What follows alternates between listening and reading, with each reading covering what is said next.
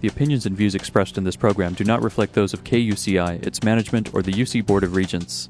To find out more about this talk show or other talk shows broadcasting on KUCI, log on to our website at kuci.org or check out the latest program guide.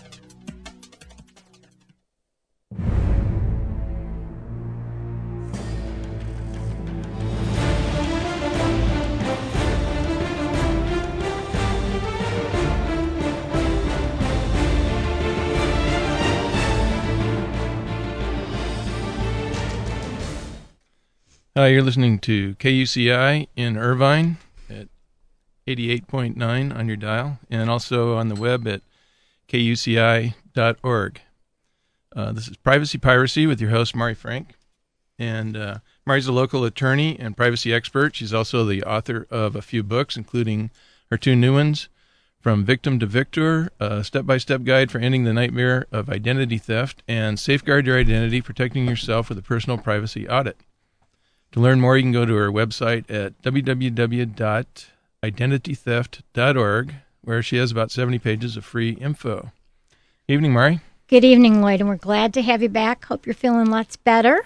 That I am. Oh, that's good. And if anybody wants to see our former guests and hear their interviews and also see more about our guest tonight, you can go to kuci.org forward slash privacy piracy. You can even write us an email there. Tell us uh, what you're interested in privacy and what concerns you have, and even ask uh, questions, and we can answer them for you. Let me tell you, we have a great guest tonight. We are so lucky. We have someone on the phone with us, all the way from Washington, D.C. He's a law professor, and he was the privacy czar for the Clinton administration. Let me tell you a little bit about him. Okay.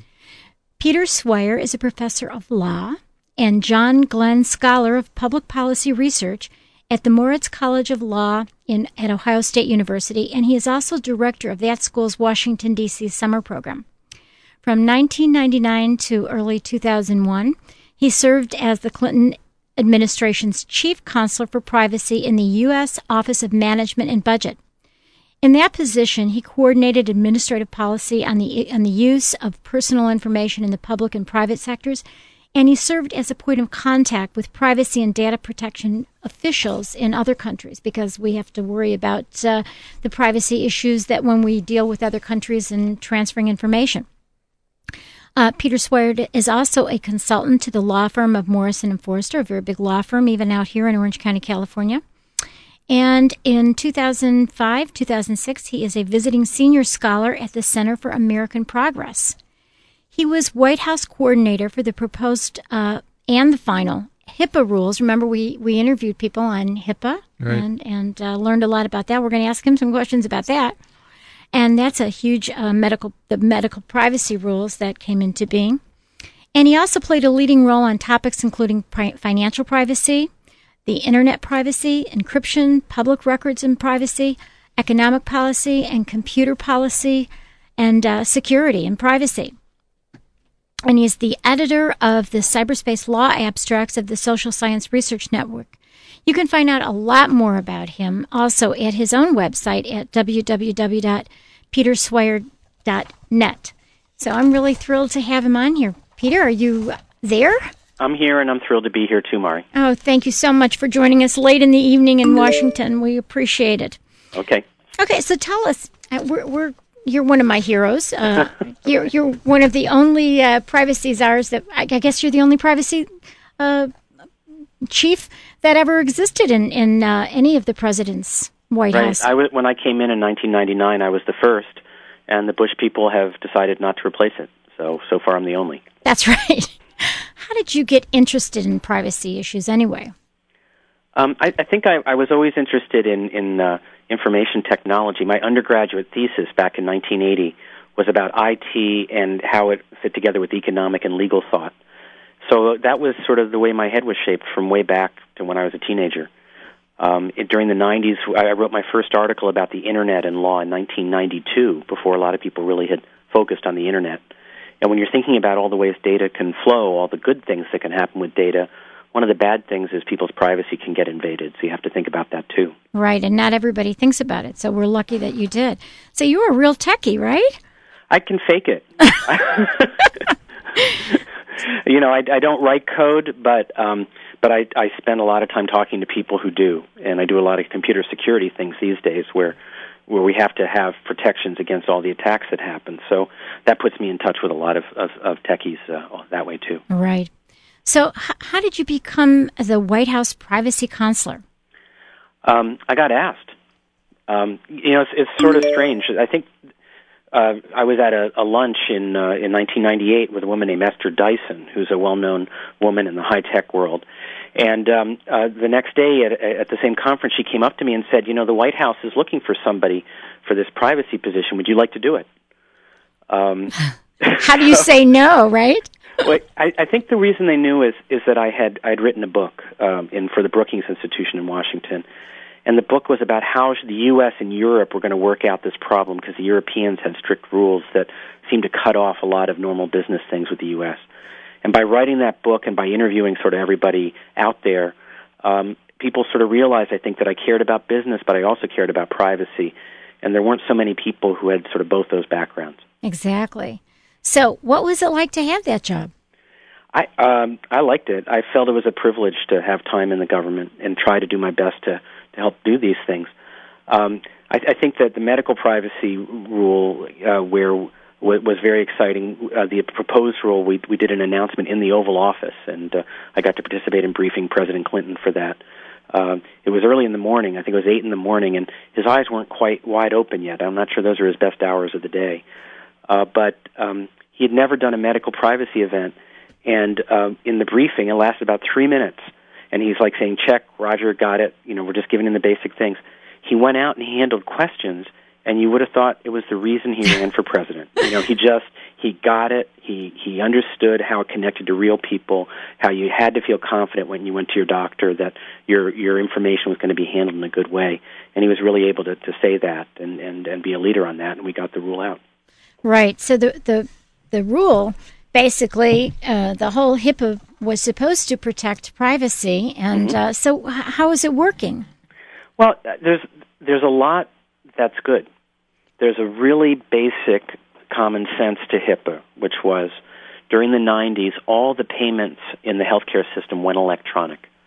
And Congress said if you're going to have all those records, you know, that Mari went to such and such a doctor for such and such a thing, when, when those go electronic, you have to build in security and privacy at the same time. So Congress and the law said to HHS, said to the you know federal government, you have to write these rules. And then we went and, and, and issued a proposed rule. We asked for public comment, and we got um, more than uh, 53,000 public comments. A lot of people cared about it. Right. And uh, and then we, we, we responded to that, and, and, and it's in place. Um, I'm pretty. I think that when I talk to a lot of, I, I just go around. I talk to nurses and doctors and people, and a lot of them say, if they're part of the healthcare system, you know, we always knew we should be doing some of these things, but we really hadn't gotten around to it. And if you hadn't pushed us to put the systems in place, the hospital administrators wouldn't have gotten around to it. Um, there's there's some hassles that come with HIPAA for the doctors and the nurses and stuff, but when I talk to people, as I often do inside the system, just about all of them agree we really needed to move in that direction.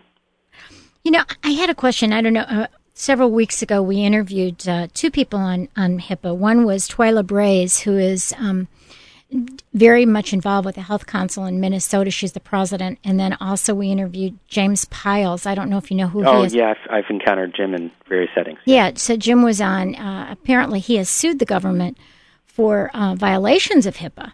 Well, he, he, he brought a suit saying that HIPAA was unconstitutional, that it violated people's right to privacy. And you know, I'm a I'm a a law professor. I've studied a lot of constitutional law. I was involved as we were doing HIPAA, and I was convinced we had complied with the statute and we had complied with people's constitutional rights. And now there's been three different federal courts that have looked at different claims about HIPAA. All of them have easily said it, it's okay. It matches the Constitution. He he doesn't agree. He has arguments uh, that are feel important to him, but the judges who've listened to him, Democratic and Republican appointees, have all rejected his arguments. Right. The, the one thing that he said that I think maybe you can help clarify was he said that under the Clinton administration, certain rules were allowing that for ordinary information you had to have prior consent, but when the Bush administration came in, those rules were reversed.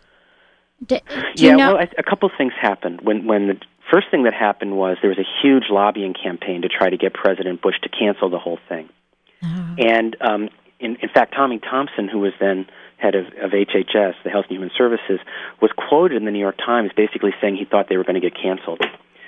And um, in this case, uh, there was a White House meeting, and in the meeting, and we know that Karl Rove and President Bush were in it, in the meeting, um, they overruled that recommendation, and the president made a basic uh, decision that it was worth having uh, medical privacy rules in place. Um, but after that, after they made that basic decision, they did loosen, especially the marketing rules. They made it easier for people to use medical data inside an organization for marketing, and um, and they don't uh, give you a choice as a consumer to say, I don't want to get these marketing things. Right. I think that's what he was talking about, at least uh, on our show. Yeah. That well, that, that, that was not the case when you were in. I think that was a change. That was a bad idea. Right. Right. That's what he was saying is that he thought it was better under the Clinton administration. Um, verse in terms of just the rule, you know, maybe he fought you then, but at least um, I guess he didn't know what he was going to come up against later. So, well, that's you know, there's there's a whole lot of folks out there who crit- criticize President Clinton, and and now they look back on him and it's the good old days. So, right, right, right. when it comes to a lot of these policies, you know, environmentalists thought we weren't green enough and boy, they really don't think the Bush people are green enough. So you know, right, that's, right, that's right, get. right. No, but I think that the, what you're bringing up now was a, a, legitimate concern that he had about the difference between the marketing versus mm-hmm. not allowing the marketing under under the rules under the Clinton administration. Right. And then the thing that scared me, and I I did not know this. I know a lot more about financial privacy than I did about healthcare privacy. Is that Twila Brase was talking about the fact um, that every baby born since 2003 has a blood taken from them, four or five drops of blood that go into a database, and the parents have no don't know about it, and they have no right to consent or to object. Did you know about that? I'm not sure exactly what she's referring to. I'm not aware of any nationwide program that does it. There, there have been discussions in some states and some cities. New York City is one place they discussed it, where they would they would DNA type everybody's blood, uh, everybody, every baby's, uh, right. you know, DNA.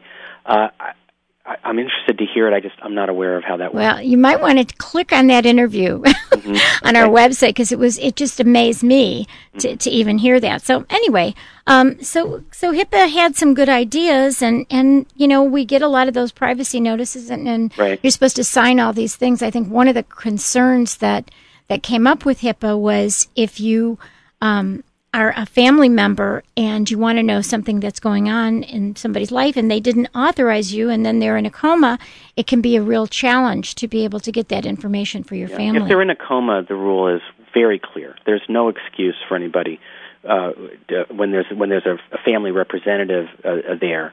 Uh, they use their judgment that this is a family member. I, I think you know there's some tricky things. So imagine you know all of us used to be teenagers, and there's girls who go down to Planned Parenthood or uh, uh, people who get prescriptions when they're teenagers that they really their parents aren't necessarily going to approve of. And this can even be true when people are 21 or whatever, that they might not want their parents looking at their records, college students and the rest. Right. And and so it's been a very tricky thing. How do you let people say no, this is really me? And then how do you say, well, but I'm their parent or I'm their third cousin or whatever? And so you have to have some way to figure out those things. Um, you know, maybe over time we learn how to do those things better. Right. But there's a there's a bunch of discretion in HIPAA for the medical providers, for the doctors, nurses, and stuff to use their judgment. And um, I think if they're doing it in good faith because they believe that it's reasonably you know appropriate or it's a good interpretation of what the patient wants, that um, that that's really okay under HIPAA. Um, some hospitals, out of an excess of caution, say you have to sign things in triplicate Right. But that's the hospital saying it, not HIPAA. Exactly. And I think that's a really good point that you're bringing up, Peter, is that sometimes the doctors or the nurses or the healthcare agency is interpreting in such a way that people feel very frustrated mm-hmm. be- because of the situation. Yeah. So let's talk now about something that, gosh, I was just hearing today, and I, I think I sent you an email of, that I had gotten. I think I know where you're heading. yeah, we're talk. We're going to talk about the Patriot Act. Yep. And um, I think it's really important for my audience. Now, here we are in the University of California, Irvine, but we're right in the middle of Orange County. I don't know if you know Orange County, Oh, I've California. been I've been to Irvine. I've been to uh, Orange County. Uh, Okay. The law firm I do work with has an office there, as was mentioned. Oh, that's right, right. Yeah. So we're right back next to Newport Beach, and people can listen to us in this whole surrounding area. And um, I, th- I don't think people even understand um, what the Patriot Act was about. I mean, they know that after 9/11, there was a quick response to quickly get some uh, some ability for uh, law enforcement and the FBI and the Secret Service to have some access to information to find terrorists. Right. But it's gone really far. So can you kind of explain to us the, the history I'll explain there? the history because I, I had a I got to be involved in the lead up to some of this. Right. Um, when when I was in um, in the government, John Podesta, who was chief of staff for President Clinton, asked me to chair a White House working group in 2000, in the spring of 2000, and we had 14 agencies, including all the three-letter agencies. In Washington, if it has three letters, like the FBI, the CIA, the NSA, the National Security Agency, Right. you know, those are like the intelligence agencies. So three Right. letters, you, you just know what you're up against. And so we chaired a process to figure out how should we update our laws, our surveillance laws for the internet. That was the job. And in the summer of 2000, we introduced a bill, the proposed a bill to Congress, um, an administration bill that said we should do some updating because there's some silly things in the law. And I'll, I'll give you one or two examples. Um, the previous law said that when there was going to be uh, government access, it had to be to devices. But if instead you were now doing a things in the world of software, there wasn't any thing there. There was no device there. And so some judges were saying maybe you can't do these court orders because it's software instead of hardware. Hmm. And and that was just leftover language from the telephone era, from the earlier days. So it makes sense to update the laws if we have outdated words, outdated technology in the law. Right. Okay, that's fine, and we can get a lot of people to nod their heads on that. But the the other part is when we proposed law in 2000, we said we should update the privacy protections too. Right. So we said there's rules about telephone wiretaps. We should have the same protections around emails, basically, if they're going to intercept your emails and read them, because those are your communications, that we have about phone calls, because those are your communications. Right. And we thought that we update the authorities and we update privacy and we put together a whole package. And, you know, I, I think that was a good uh, approach. Um, Congress, in fact, actually thought they should we should move farther towards privacy. The House worked in the direction of more privacy protective than we were, and uh, Republicans and Democrats. Okay, now then comes the attacks the next year. President Bush is in office, and then they passed the Patriot Act. Eight days after the attacks, the Bush administration had the whole bill written, and they wanted it passed immediately, basically with no hearings and no discussion. Right. Now, that what they did in the Patriot Act is imagine our updating proposals. They multiplied that stuff by a factor of two or three or four. They like Right. way increased it, and they took out all the privacy protections we had proposed. Hmm. And that was the deal, and that was the Patriot Act. So, you know, um, now what happened is Congress passed it, but Congress said four years from now it's going to sunset on December 31st, 2005, which probably felt like forever to them in those days. Right. But, you know, this December, at the end of the year, a bunch of the new powers disappear unless Congress comes back and passes a new law. And the whole idea, and this was something I pushed for and was a really good idea, um, the whole idea was we need to re-examine these things. We'll be in a, we'll be calmed down a little bit. We hope in four years, and we'll be able to see what's working and what's not, and what we ought to do. So Congress had a ton of hearings this year. I testified a couple of times in, in front of the judiciary committees, and now we're Senate has passed a bill, the House has passed a bill. They're trying to work out a, a deal on what this whole thing's going to look like. So let's talk about some of the things that really are not protective of our privacy and are kind of somewhat scary. Well, I think one one news item uh, is something that came out in the Washington Post in a great big article on Sunday, and so listeners can go to the WashingtonPost.com and find this on the net. It's about something that almost nobody knew about called national security letters or NSLs. Right. Whoever heard of these? things? I mean, I, I'm I'm a law professor. I'd written about them, but most people haven't haven't heard about them. So these are basically things that were designed if if you're hot on the track of a terrorist or a spy, an agent of a foreign power, then you can. Um, these are designed to let you uh, find out who, who they're talking to on the telephone and who they are, where their bank accounts are, so you can sort of follow the money. It lets you get certain specific phone records and banking records, and that's it. Right. And the surprising thing is no judge is involved. Right. And so there's the other no surprising warrant. thing is that they're secret. So, Right. like, the bank isn't allowed to tell anybody it happened. And if the bank gets a million of these things, they're still not allowed to tell anybody that it's happened. So that's a surprise. Right. It turns out that the in, as of 2000, this was a this was a, a narrower law, and they were used a couple hundred times a year total. Right. Our new news is they're up to 30,000 times a year that they're they're using these things. And the other new news is they used to destroy the records when the investigation was done. So if if they did an investigation of Peter or Mari, Right. and then we we clear we checked out clear, they'd destroy the records because the whole reason for it was gone. But Attorney General Ashcroft changed that two years ago, and they have created a database they've never been told and to anyone about in public. And the database is all this stuff they suck up now gets put into the database, and the FBI shares it with other agencies, and the president has said they can share it with appropriate private parties in their discretion. Oh my goodness. yeah, the private party part is really scary. Yeah, so like where you know where are the rules? So there's no judge on the front end, and there's a database we never knew about on the back end, and the database is being given to who knows who. Right. And that and so that's that came out in this the reporter's named Barton Gellman, and that's really lit a fire under people this week. It's new news Right. because no one was looking at this thing, and uh, there's there's very trivial changes made to this rule in the in the Patriot Act reform, but now we've realized there's this problem that an unaccountable, wildly growing, sort of metastasizing kind of surveillance is happening, and the data is being done in ways we never dreamed were being used that way. Right. And and we're getting people up in arms from from both major parties, the Republicans as well as the Democrats on this issue. I've I've read several articles that um, that there is a big concern by by you know people in in both parties. Yeah, uh, for instance, Senator Coburn from Oklahoma, a conservative Republican, Right. uh, loyalist to the party, uh, on the Sunday talk show uh, this Sunday said we really need to look at this and, and, and especially try to stop this database thing that we hadn't known about. Right. So I thought under the um, Privacy Act of 1974, there aren't supposed to be any real secret files. You know, you've done your history. you know, they just forgot about that. oh, well, you're a law professor. Privacy Act was passed because in Watergate era, it turned out the FBI and the CIA had tons of secret databases and secret records about Americans. And the whole idea of the Privacy Act was we're supposed to know what those databases are like. You're supposed to be able to see the records they have on you. We've reintroduced secret databases and we've reintroduced secrecy as if that previous whole effort had, had been for naught.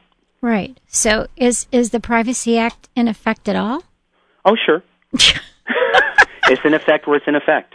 Uh, only when they want it to be in effect, But right? you know, it's it's shaped, you know, like you know, it's just shaped a little Swiss cheesy. You know, Yeah. it's got, it's a little complicated, and and and especially when there are these nat these national security letters are supposed to be used to go after terrorists and spies. right. Okay, but that's the other change in the Patriot Act. It used to be that the telephone records had to be the telephone records of the terrorist or spy or the person they were in contact with. The new change is the FBI can go to the phone company and say, You see that database with a million records? Well, somewhere in there, there's one record that's about a terrorist or spy. Give us the whole database. And and the telephone company has no right to say no.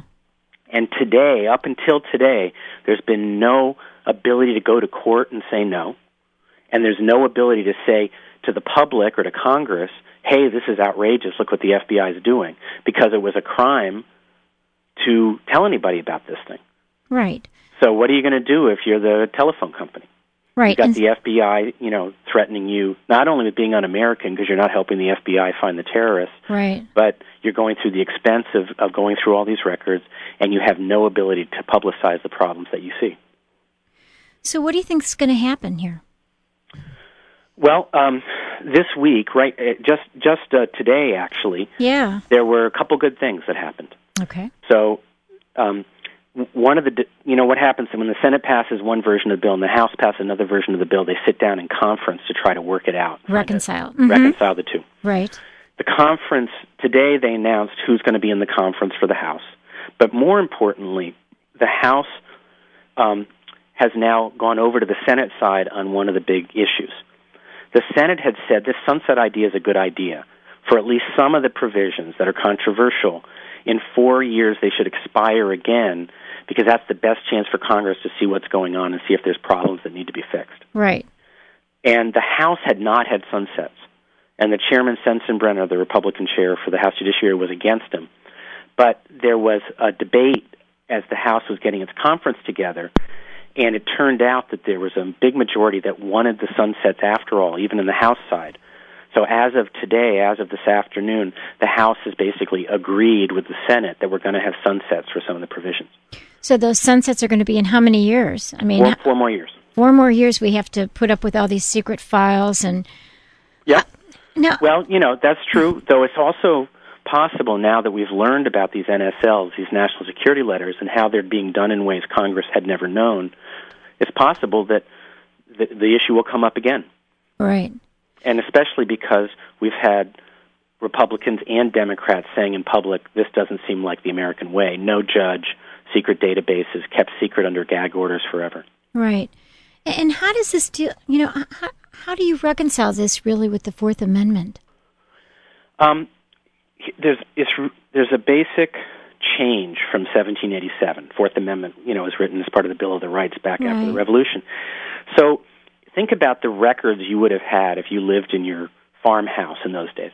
Uh-huh. Basically, the records about any records you cared about, your will or any papers, your letters, were kept in your house. Uh-huh. And the Fourth Amendment says you're secure in your house against searches. Right. So the cops can't come into your bedroom or your living room. Right. But think about where your records are today the phone company has them. Right. You know, or your ISP has your emails, or the bank has the bank records. And in some controversial cases back in the 1970s, the Supreme Court said basically, you gave up your Fourth Amendment rights when you let those phone records or those banking records leave your house. Hmm. Because you have consented to let the bank decide what to do with the bank's records. How about these unreasonable searches and seizures? What about that without a warrant? I mean, the the point is that it's not considered a search or a seizure because it's not in your house. Okay, so you have no reasonable expectation of privacy there. That's right. That and and I and and the, that term reasonable expectation of privacy when the court first talked about it in the 60s seemed like it was going to be a nice privacy protection because you could say that's unreasonable to look at all my all my emails or whatever but instead, the court has has basically found that we don't have those reasonable expectations of privacy when things are held by outside companies. The scary part for me is that there's no uh, transparency in all this. I mean, how do I know that because I have this radio show and I think it's the only one really focusing only on privacy in this country that maybe now they're going to have a letter on me? How would I know? You wouldn't. Yeah, and and how do I know if what they put in that letter to say that they should be able to search all of my records of everything about me, how would I know if that's accurate what they've even put in there? So there's one of the big fears is that people who disagree with the current administration, whatever it is, if you know if you're a Republican during the Democratic years or Democrat in the Republican years, right. if you have these policies that let the government look around like this, the fear is that they will use them in political ways. You know that leaks can be used in political ways, that records can be searched in political ways. And part of the reason is that we know that J. Edgar Hoover used to do that. Right. There's a whole lot of documentation. And one of the things I say is I assume that human nature hasn't changed much. Right. Right. right. you know, maybe you think it has. Maybe we're really different from like the people who lived 40 years ago. But when it comes to um, the temptation, when you have secret information to use it for your advantage, that's a very big temptation people are playing hardball and they they want to win and they don't want they think their side is the better side and they think that they're doing the right thing so they justify to themselves as powerful people that they're doing it for good. Hmm. We're uh, speaking with Peter Swire, who is a professor, a law professor at Ohio State University College of Law, and he is also a consultant and uh, testifies in Congress. And he was the chief uh, counselor for privacy in the uh, United States uh, White House, and we're really lucky to have him here. You're listening to 88.9 FM in Irvine and uh, KUCI.org. And Peter, so so what can the ordinary person do about this? I mean, what do you suggest of, the, of, those of us who feel so kind of impotent sitting out here? I mean, you get to testify, and, mm-hmm. and occasionally I get to testify. Yeah, you do too, Maria. Yeah, I know, but right. but you but you uh, have a lot more clout. And uh, but but what can we do as ordinary people with regard to this? This is scary stuff. This right. is not very American like. To know well, that there's one one thing to do is let your elected officials know you care about this. They will listen, right? If they hear that ordinary people don't trust what's going on, then when they, you know, so you go to the town hall meeting and talk to your member of Congress. You know, that would be one one sort of thing. Um, another is, you know, uh, write to your members of Congress about the Patriot Act, saying that we want to have stronger protections. Right now, they're trying to decide where to make the deal on the Patriot Act, and public pressure to say, you know, Democrats, Republicans, Independents, Americans deserve to have better protection of their rights. So make sure you lean on the side of protecting people and not uh, and not uh, having unaccountable power. You know what I was thinking when you were talking about not just if uh, if you're a political dissident, you know, but what about if if some unscrupulous FBI agent or CIA agent or, mm-hmm. or somebody or law enforcement uh, decides they want to stalk somebody, an ex spouse, you know, it may not even be a political issue. It may be um, some other issue. They want to find out about what is their ex-spouse doing. I mean, you know, I've done family law for years, and people do stuff like that. Sure, there've been cases in the in the in the IRS and the tax service, right? Uh, documenting cases of people looking up Dolly Parton's tax returns. I'm not sure they're particularly interesting or not, but you know, people do that, and and there's definitely been bank employees and, and, federal employees and state employees who've, who've done this kind of browsing uh, in this way. And, we and we know law enforcement too. Sorry? And we also know of cases of law enforcement doing this. Yeah. And they have access to these files. Right. So one of the things you can then do is say we need to have checks and balances. And one of the things that would be would include audit mechanisms to see that these files are being used only in the appropriate ways. Right. And and uh, there have been proposals to do that, and so far, uh, in Homeland Security and elsewhere, there's been very limited uh, implementation.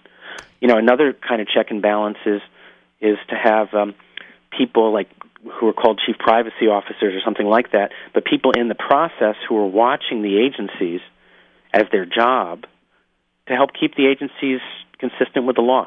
Right. And and uh, you know, unfortunately, the current administration has never proposed or supported any of those kinds of accountability mechanisms.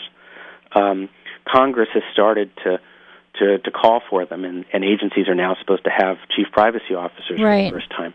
Right. But it's been a it's been a struggle to get people in place to sort of keep track on how this stuff is, is being done. Right. Now, does the GAO, the Government Accounting Office, I mean, do they ever, like, if there's been 30,000 letters a year in the last four years, I mean, we're talking about a lot of letters. Yep. Okay. And each letter might be, give me a database for a million documents. Oh, my goodness. So, so Peter, I mean, does the, does the Government Accounting Office have the right to, to do anything? Aren't they kind of like auditors? They're, yeah, they've changed the name to Government Accountability Office, and okay. and they do they do those. They tend to um, historically operate more in the non-classified area. So, the, for mm-hmm. instance, on data mining, which is another privacy issue, how is the government using databases to sort of search for suspects? Right. They were able to do data mining in the non-classified part of government, but they didn't do any of the Department of Defense or CIA data mining projects. So, when it comes to those secret projects, we have to look for for something else. And there's some other, I think, decent news that happened this week on that front. Maybe I'll just pass on to you. Yes, do. Okay. So um, you remember last year the, uh, there was a the intelligence overhaul. Now that now Negroponte sort of runs the the intelligence uh, uh, new coordinator for all the uh, intelligence in the government. Right.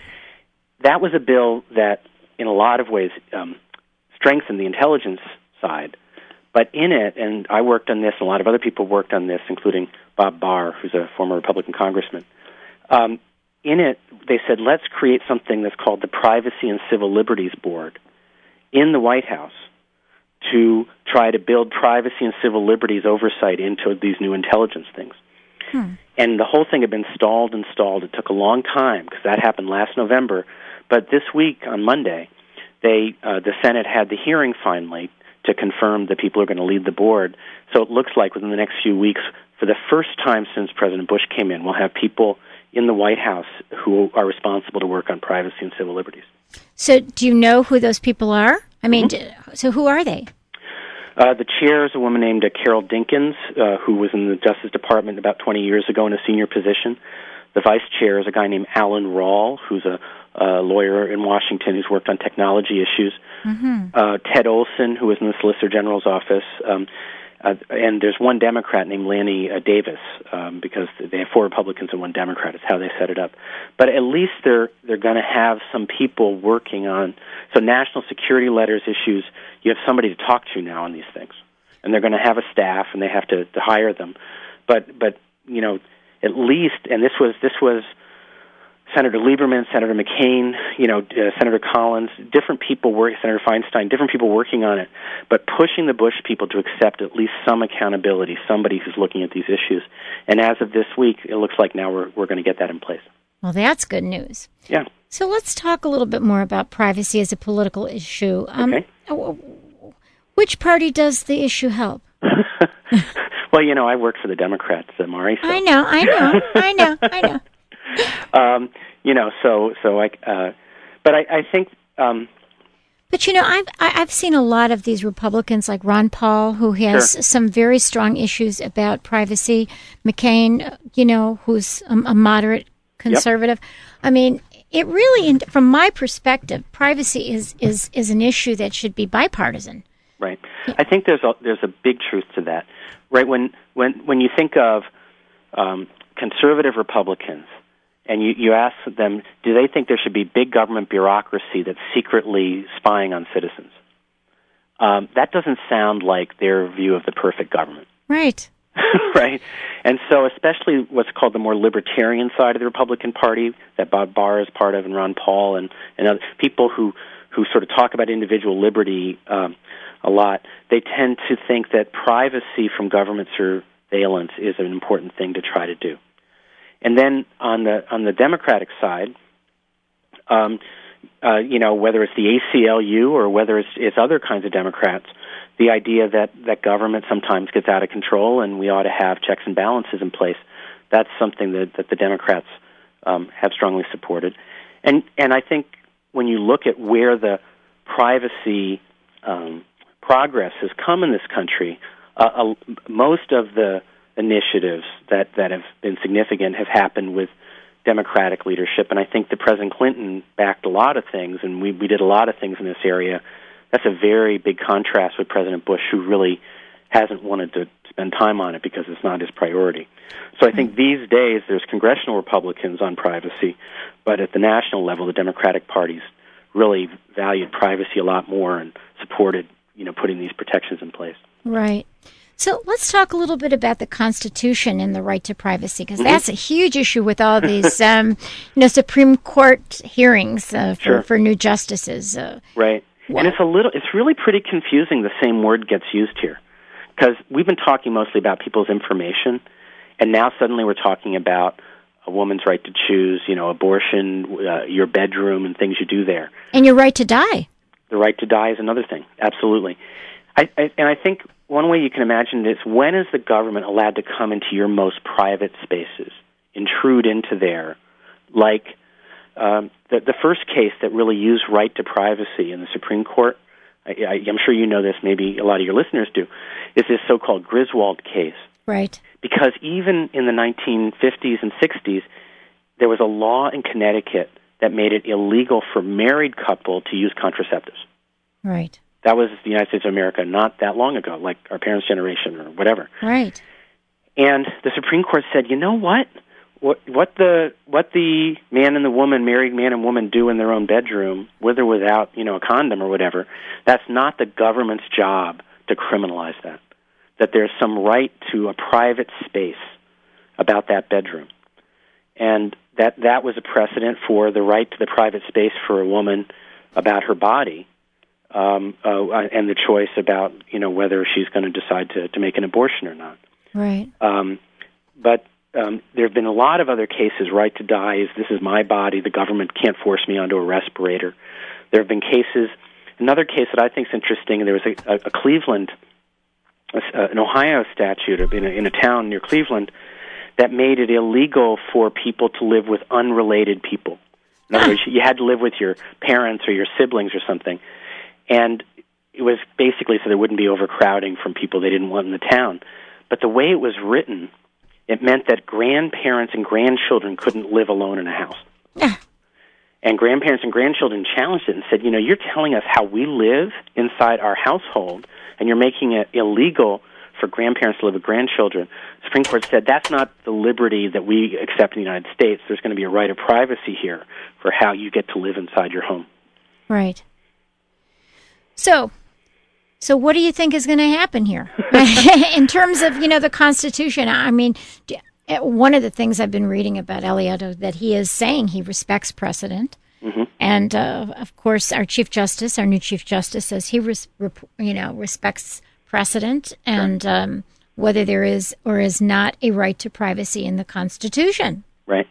Well, I think so. One question is, are they going to overturn Roe? And and I don't feel like I have some special wisdom there.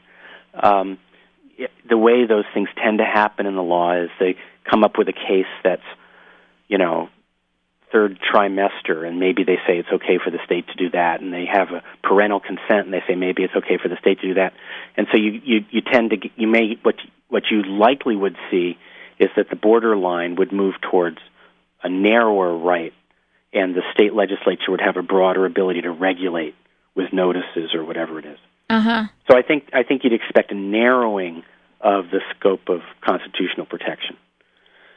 But the um, but going the other way is a lot of those cases can be thought of as liberty cases, as individual freedom, as due process before the government goes into your house and says the grandma and grandchild can't live together.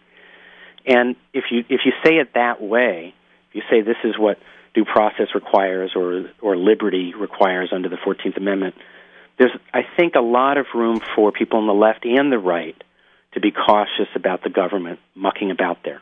Mm-hmm, mm-hmm. And and so we might see cases where the lawyers don't use the right of constitutional privacy, but lawyers talk about due process and liberty.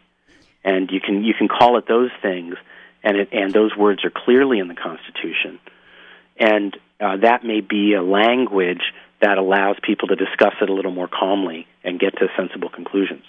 Right. I think privacy is something that not everybody even understands what it means. You know, it's sure. not like Justice Brandeis when it's, you know, the right to be left alone. That's one way of looking at privacy. And then the right to control your personal information for financial privacy. That's a, that's a whole nother type of privacy. Mm-hmm. And then, of course, the right to die is you know, another type of privacy. So, yeah, people say to me, "Okay, what's your show about privacy piracy? What, what right. the heck does that mean?" Yeah. So, so let's talk a little bit uh, less controversial and scary to talk about, and okay. and and get into the issue of um, financial privacy. You know what's mm-hmm. going on. I'm, since you're you're right there in the heart of DC, and you know all the stuff that's going on now with these security breaches sure. and all this stuff. So, uh, what is your take on on how the um, the, the, the financial data protection bills are going? Have you kept up with that a little? Mm-hmm. Yeah, right. Yeah, there's homework for me to do, just like there is for you. But, right. Um, I, well, I think I think using the word security here helps. People understand that your bank account should be safe. I mean, you work on identity theft and have been a leader. In fact, I met you, I think, at a White House event uh, related to right. identity theft. Right. In 1999, I got to meet uh, the, the, president and speak. I don't know if you remember. I yeah, I think it was May of 1999. It was May of 1999, right. and I got to introduce the president, and mm-hmm. I was so excited that he I remember I have on that tape where he said, um, "I only wish we could have invited somebody with a little more energy because I was so crazy. You would have thought I was on drugs. I was just so excited to be there. You looked a little excited. I was. I was. which I, is okay, right? Which was we, we okay. All, we all would hope that a chance to, to to participate in things we care so much about. Exactly. But what what so people know that the banking system is changing and should change to let us do electronic things and to I mean, you know, we we shouldn't have to carry an old-fashioned paper passbook into the bank every time we want to change our savings account. Right. So, we need to change our technology, but we need ordinary people to be safe while it happens. And so the the trick here is how to let the innovation happen so that the good new financial services happen, which will be more convenient for us. I can remember as a kid, if you didn't have cash by five o'clock on Friday, you were sunk. Exactly. Right? No money till Monday. You Can't know? go to the movies. Right? You couldn't do anything. Right. Right. So, right. Um, You're so showing your age. That, I mean, I, I, if I said that to my teenage kids, they wouldn't believe me. I mean, they would Right. because they know I'm really old. But Right. you know, they just, you know, what they're going to say. Okay. So we need to. So there's a million great things about these changes, but we have to let it be that ordinary people and people who are not A students can like do their banking and feel like they're safe and be safe in how they do it. So one of the things is where California took the big lead, as as you- as you know, Right. which is when the breach happens, when if ChoicePoint or or Bank of America lose records, and they're your records that, that are put at risk, they have to notify you about it, Right. and that's the California law. And um, We built a- in we built in one safe one one loophole for well, not necessarily a loophole, but one encouragement was that if the uh, electronic records were encrypted, Mm-hmm. then you don't have to notify. Right, which is, I think, a great idea because we want to encourage people, just like you want the bank to have good locks on the doors, they should have good locks on their data. And, the, and if it's being shipped from point A to point B, it should be encrypted. So if it falls off the back of a truck, you're not leaving people's passwords and bank account numbers sort of lying out there in the open. And, and that's what we thought of when we when we really worked on that bill. Is that we wanted to give um, we wanted them to be careful, and we thought that would encourage them because then they don't have to disclose. Right? And, and that, and I think that is, uh, if and when there's a federal bill, that part will now be national. I think the big question is whether the California protections will get watered down at the federal level. It looks like it, doesn't it? Well, you know, Everything I'm reading. right. So right now, the draft bills water down the California law. They preempt because California has been copied. California, there's uh, 18 states at least that have bills like this, Right. all modeled on California, Right. but all a little bit different. right. So it's spreading because states realize this was a good idea, and now the Congress wants to get in on it. What I what I hear is that it's unlikely we'll have a bill this year. They'll probably come back after January one and start work on it again, and there'll be chances to, you know, fuss about it. Um, but I think that when the privacy groups that I talk to, the simple point is have the California standard of protection. Right, it's working. I mean, that's the whole point is like if it's working, why break it? You know, I mean, we've had over 50 million people who've who've gotten security breach letters, but the fact is is that, you know, it is encouraging companies to do other things to protect the data. You know That's what I mean? true. I see that with the clients that I work with. Exactly. And some people say, you know, you know David Medine, he was on last week. Okay. Yeah, and uh, so David and I went at it a little bit, not not in an argument, but he he has the the same perspective that I've heard many times from industry, and he represents industry, and, and, you know, and I understand that. But theirs is, well, we don't want to have people get so many notices that they'll just not think about it anymore. But when they're um, Larry Ponemon from the Ponemon Institute, he does surveys, and and I uh, do a lot of things with Larry. He's great. He's been on the show twice, and his most recent survey is that people do want to know, and that if you are a company and you disclose that, but you do it in the proper way, they actually trust you more. That you were open and honest with them, and that you're going to do everything you can to protect them.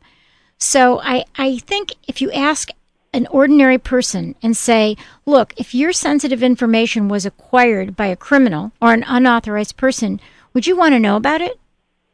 And Right. and I everyone I think who hears that would say, yeah, I want to know about it. Now, yeah, there's been 50 million notices out there, but but the reality is is I don't know very many people who've received more than one. When I was on CNN, everybody, you know, from Time Warner, there were 600,000 notices that went out. And uh, unfortunately, those notices went out and said, we don't think anything happened, so you don't really need to do anything about it. If you want three months of credit monitoring, we'll give you that. Then after that, you have to pay for it. So, I mean, the, the, the notices have not um, necessarily done anything to uh, frighten people most of the time. well, some Mari, of them have been better. Somebody with energy again. Yeah, yeah, yeah. Hearing you talk about it, I mean, you have a lot of passion for this, and and you're able to communicate, you know, why it's important, and and we know that companies are paying more attention to data security because they don't want to have to um, uh, tell the whole world that they screwed up. Yeah, and I think that's basically it. That if they if they have to disclose, um, I guess the question is this: if if they don't have to disclose, if it's up to the company itself to say whether is a, there's a reasonable risk of harm or reasonable risk of identity theft or whatever you want to call it, Right. um, then they're going to say, okay, let's ask our outside counsel, Peter Swire, if there's a reasonable risk of harm, and then they're going to blame you. Well, Peter said there wasn't a reasonable risk of harm. Mm, Yeah. I, so the lawyers sometimes are cautious the other way. Right, right. So it's. I mean, I think that's. Um, there's another piece that that I don't know if if, if it's something you'd support or not, but it's something that I've, I've uh, suggested in, in an article, which is um, sometimes um, you have the the important breaches, and clearly should send out the notice, and there's absolutely clear. Sometimes um, you you did something like you lost a laptop. One employee lost a laptop. You have no reason to think that it was stolen by people who wanted to use the data. It's a lost laptop, but it contains data on it. One in between, maybe to consider for these smaller incidents, would be to have reporting to like the Federal Trade Commission or something, basically an incident report. And that way we can learn over time what's going on, what the kinds of problems are. Do we need to have more individual notice? In other words, it teach it gives us some feedback so we can learn how to do this better over time.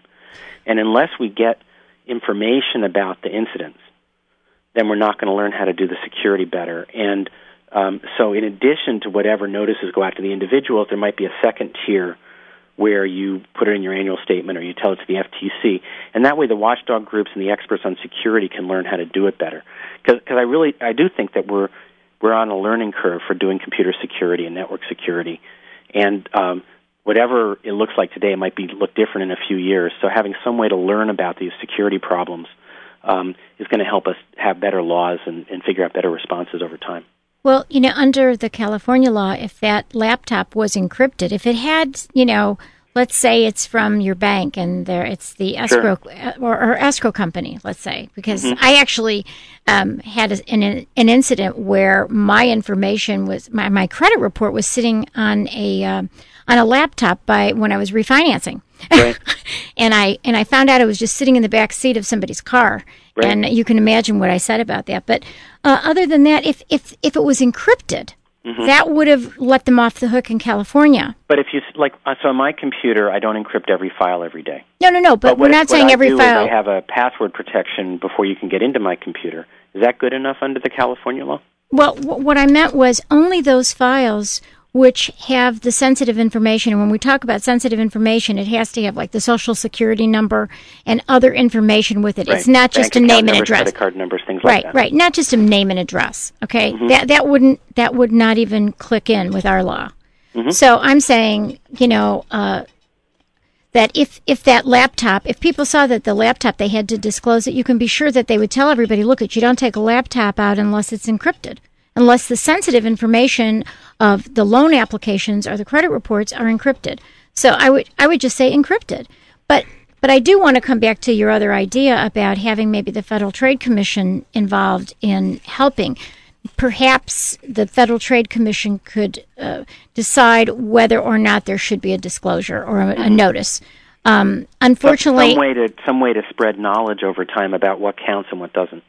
Right, or, or law enforcement, you know, because I know law enforcement really wanted ChoicePoint to disclose and, and pretty much made them disclose before they did because they knew about the, you know, as the Los Angeles uh, Sheriff's Right. Department.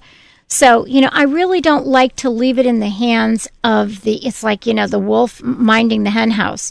I really, if, if, if companies were willing to disclose if there was something really that was going to expose people to harm, then ChoicePoint, Acxiom, and LexisNexis would have disclosed or given notice in 2002 when they had huge breaches. And they didn't until the, our law came into effect in July of uh, 2003. So, but I like your idea of having like the Federal Trade Commission, if they had enough money and enough resources, you know, to maybe be involved in that. But we don't have a lot of time. Let me just ask you as kind of a final question because, you know, I wish I could take you as a law professor. I wish you would have been my law professor when I was in law school. So, so what's what? What do you think is the future of privacy? I think the future is we're going to have a lot more happen on the privacy front. We have so many new ways of using data and a lot of them are great. They get let people Google and they let people do all the other things that people want to do. But if there's 10 good things, there might be one or two bad things, and we have to make sure that we have the protections built in. And basically, we have to make it so that regular people can live their lives, not being scared that somebody's going to steal from them, and not being scared that somebody's sort of looking at them in their private life. And if we do that, then it'll be a, a society we want to live in. If we don't do that, then we'll have that sort of loss of control, the sense that they're watching us, they're out to get us, and all this kind of stuff. So we have to keep doing privacy and security as we do the good news systems. And that's just a natural, there should be a natural part of progress is having really great uses of data and having the protections built in at the same time. Well, I, I would love to see us have a, a, privacy commission like all of the other, like the European Union countries do. And then I'd like to see you as our commissioner. well, We'll you know, see, huh? Whatever. Give me a nice travel budget. I'll I'll go to I'll visit all the other countries. Right, right. Well, this we our time is up, and we really enjoyed having you. Thank you so much for great, Mari. Thanks taking the, time late at night and sharing all your great expertise. And I hope that you'll come back on again. And hey, fight for some privacy for us while you're over there in Washington. All right? That's fine. I'll do it again tomorrow. Okay. Thanks a lot. Thank and you, Mari. Bye bye. Bye bye. You've been listening to KUCI at 88.9 FM in Irvine. This is Privacy Piracy. I'm Mari Frank, and my co host and engineer, Lloyd Boshaw, is back helping me. So glad he's healthy. If you want to learn more about our shows, please go to www.kuci.org uh, forward slash privacy piracy. You can see our previous guests, you can see their bios, their pictures, and even listen to our previous interviews. And you can also see who's coming up. Uh, every Wednesday, at from 5 to 6 p.m. here at kuci.org. And we thank you so much for joining us. See you next week. The opinions and views expressed in this program do not reflect those of KUCI, its management, or the UC Board of Regents.